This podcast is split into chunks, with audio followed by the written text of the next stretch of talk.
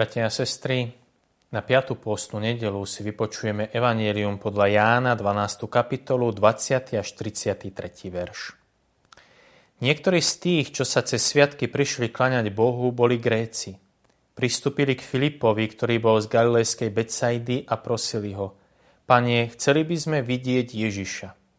Filip šiel a povedal to Ondrejovi. Ondrej a Filip to išli povedať Ježišovi. Ježiš im odpovedal. Nadišla hodina, aby bol syn človeka oslávený. Veru, veru, hovorím vám, ak pšeničné zrno nepadne do zeme a neodumrie, ostane samo. Ale ak odumrie, priniesie veľkú úrodu. Kto miluje svoj život, stratí ho. A kto svoj život nenávidí na tomto svete, zachráni si ho pre väčší život. Ak mi niekto slúži, nech ma nasleduje. A kde som ja, tam bude aj môj služobník. Kto bude mne slúžiť, toho poctí Otec. Teraz je moja duša vzrušená. Čo mám povedať? Otče, zachráň ma pred touto hodinou? Veď práve pre túto hodinu som prišiel. Otče, osláv svoje meno. A z neba zaznel hlas. Už som oslávil a ešte oslávim.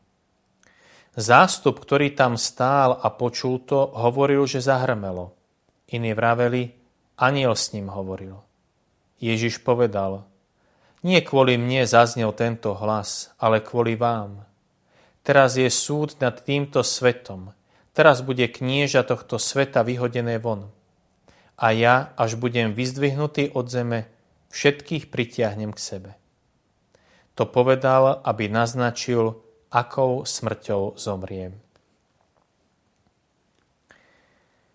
Udalosti tohto evanielia sa odohrali v Jeruzaleme počas Veľkej noci. Je to dôležité povedať, aby sme pochopili, prečo Gréci, ktorí chcú vidieť Ježiša, nejdu priamo za Ježišom, ale najskôr vyhľadali Filipa. Do Jeruzalema počas veľkonočných sviatkov prichádzalo približne 100 tisíc pútnikov. Okrem toho samotný Jeruzalem mal približne 40 tisíc obyvateľov.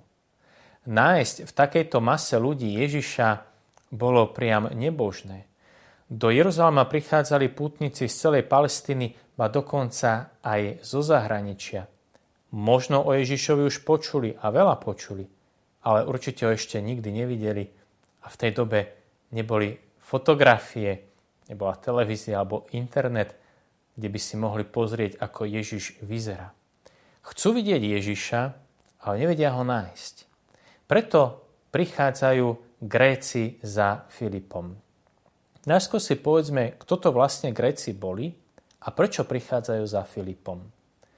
Termínom Gréci sa označujú tí, ktorí nepatrili do židovského národa, mohli to byť napríklad prozeliti, to sú pohania, ktorí sa nedali obrezať, obriezkovo nepatria k židovskému národu, ale veľmi si vážia Tóru, čiže zákon, aj celé židovské náboženstvo. Ale tými Grékmi mohli byť aj Židia, ktorí prichádzajú z diaspory, čiže z územia mimo Palestíny, ktorí už prijali gréckú kultúru, grécké zvyky, grécky jazyk ale čo sa týka náboženského života, stále vyznávajú židovskú vieru. Títo Gréci teda prichádzajú za Filipom. Prečo za Filipom? Filip nie je hebrejské meno. Filip je grécké meno, skladá sa v podstate z dvoch slov filos a hypos, čiže milovník koní. Okrem toho, že Filip má grécké meno, tak pochádza z Becajdy ako zaznamenal evangelista Ján. Betsaida sa nachádzala v Galilei. Pre Židov z Judei Galilea nebola čistým židovským územím, bolo to už také zmiešané obyvateľstvo, bola to pohraničná oblasť, kde naozaj nežili len Židia, ale aj pohania, aj Gréci. A teda je dosť možné, že Filip hovoril gréckým jazykom, a že ako obyvateľ Betsaidy, Galilei, tohto zmiešaného územia, bol viacej otvorený aj pre inú kultúru a iné názory. Zrejme z týchto dôvodov si Gréci vybrali Filipa, prichádzajú za ním s tou požiadavkou Chceme vidieť Ježiša. tejto chvíli je veľmi dôležité vysvetliť si slovo vidieť. Grečtina používa viacero termínov na označenie činnosti vidieť. Slovenčina používa iba jedno slovo.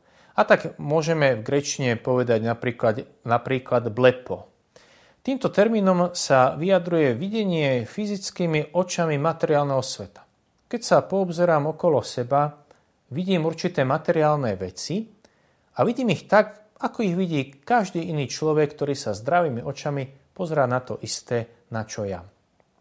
Avšak v tejto požiadavke Grékov chceme vidieť Ježiša. Nie je použité sloveso blepo, ale iné sloveso, orao.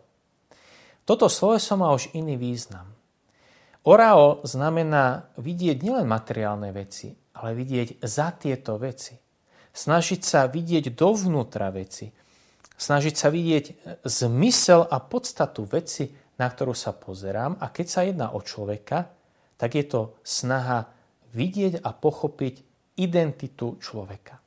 Čiže Gréci nechcú vidieť Ježiša iba ako nejakú atrakciu, sme zvedaví, ako vyzerá ten Ježiš, o ktorom sa toľko hovorí, ale Gréci chcú pochopiť Ježiša. Chcú vidieť jeho vnútro. Chcú odhaliť jeho identitu.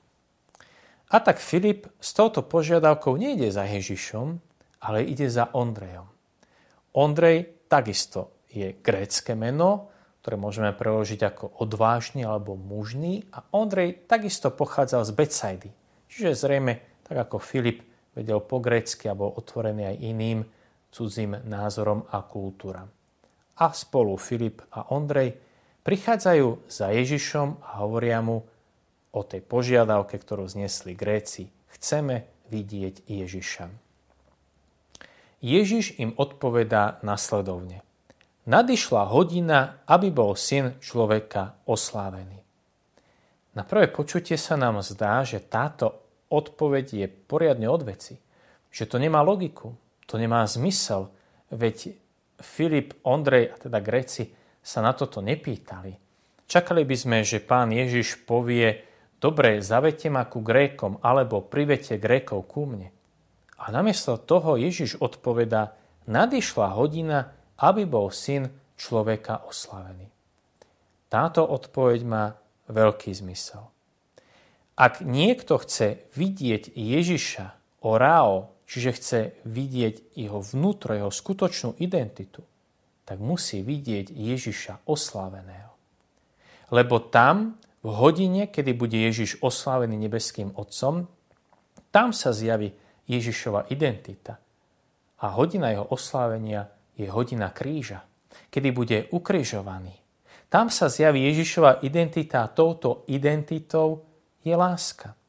Na kríži sa zjavuje ukrižovaná láska, ktorá sa dáva ako dar, obetuje sa až do krajnosti. Preto ak sú Gréci vidieť Ježiša, musia ho vidieť najskôr oslaveného na kríži. A pán Ježiš hovorí, že táto hodina už prichádza. Nadišla hodina, aby bol syn človeka oslávený. Biblisti rozdeľujú Jánovo evanelium na dve časti. Prvú časť nazývajú knihou znamení. V tejto časti evangelista Ján zaznamenal sedem Ježišových zázrakov, ktoré evangelista nazýva znameniami. A v tejto prvej časti pán Ježiš niekoľkokrát hovorí, že ešte neprišla jeho hodina. Prvýkrát sa tak deje v káne Galilejskej, keď ho jeho matka žiada o pomoc, nemajú vína, tak pán Ježiš jej odpoveda, ešte neprišla moja hodina, alebo v 7. kapitole, keď chceli Ježiša zajať, je napísané, preto ho chceli chytiť, ale nik nepoložil naň ruky, lebo ešte neprišla jeho hodina. Ale od 12. kapitoly, z ktorej pochádza aj náš úrivok, sa už situácia mení. Od 12. kapitoly Ježiš niekoľkokrát zdôrazňuje, že nadišla jeho hodina, tak to je aj v našom úrivku, alebo napríklad vo večeradle, kedy umýva učeníkom nohy, Jan napísal, Ježiš vedel, že nadišla jeho hodina odísť z tohto sveta k otcovia slávnej Ježišovej veľkňaskej modlitbe. Čítame aj tieto slova, keď to Ježiš povedal, pozdvihol oči k nebu a hovoril, Otče, nadišla hodina, oslav svojho syna, aby syn oslávil teba. Tou slávou je hodina kríža. Tou slávou je moment, kedy Ježiš až do krajnosti daruje svoj život, aby mohol človek žiť životom väčšným. Pán Ježiš vysvetľuje tieto skutočnosti takým mini podobenstvom, obrazom, ktoré, ktorý použil, je to obraz o pšeničnom zrne. Ak pšeničné zrno nepadne do zeme a neodumrie, ostane samo. Ale ak odumrie, prinesie veľkú úrodu. A ďalej pán Ježiš pokračuje. Kto miluje svoj život, stratí ho. A kto svoj život nenávidí na tomto svete, zachráni si ho pre väčší život. Beh ľudského života sa nedá zastaviť. Dni sa míňajú jeden za druhým a my cítime, že tým sa míňa aj čas nášho života. Avšak niekde v hĺbke svojho vnútra cítime tú túžbu žiť väčšine, aby sa tento život jednoducho neskončil. A svet nám ponúka návod ako na to. Užívaj si tento život. Využij každú príležitosť na akýkoľvek pôžitok, na radosť. Mysli len na seba, nepozeraj na druhých. Musíš vyťažiť z každého dňa čo najviac, lebo tie dni sa míňajú, raz sa ten život skončí, je krátky. Užívaj si ho naplno, nepozeraj na nikoho, iba na seba. Keby sme neviem, akým spôsobom využili každý deň pre pôžitok a pozemskú radosť, aj tak sa ten život raz skončí. Ale Ježiš nám dáva návod a ukazuje cestu, ako môžeme vyplniť túto túžbu srdca po väčšnom živote. Musíme byť ako pšeničné zrno. Musíme byť ako Ježiš. Ten, kto daruje svoj život v obetavej láske druhému, ten bude žiť väčšným životom.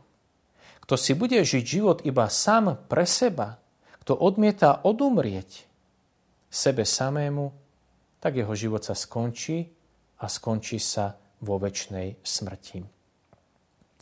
Ak mi niekto slúži, nech ma nasleduje. A kde som ja, tam bude aj môj služobník. Kto bude mne slúžiť, toho poctí Otec. Ak mi niekto slúži, nech ma nasleduje. A kde je Ježiš? Ježiš je na kríži. Ježiš je ukrižovaná láska, ktorá sa obetuje pre druhého. Takto máme nasledovať Ježiša. Máme sa stať jeho služobníkmi. Slovo služobník vôbec nie je hanlivým pomenovaním. Slovo služobník práve naopak v Biblii znamená určité vyznačenie. Mojžiš bol služobníkom Boha, ktorý daroval svoj život celému národu, aby tento národ vyviedol z egyptského otroctva. Pavol nazýva seba samého služobníkom pána, kedy tak ako jeho pán daruje svoj život pre hlásanie Evanielia. Mária sa nazýva služobnicou pána, kedy zabúda na seba, kedy odumiera sebe a dáva celý svoj život do služby Bohu. A tak sa nebojme aj my byť pánovými služobníkmi, odumrieť sebe samým a byť tam, kde je ten, ktorého sme sa rozhodli nasledovať. Nebáť sa tej lásky, ktorá nás volá k obetovaniu svojho vlastného života. Ak obetujem svoj život ako stratím, hovorí mi Ježiš, práve vtedy svoj život nájdem, v inej kvalite života je to život väčší, život v láske. Prajem, bratia a sestry, všetkým nám prajem požehnanú 5. pôstnu nedelu i celý nasledujúci týždeň.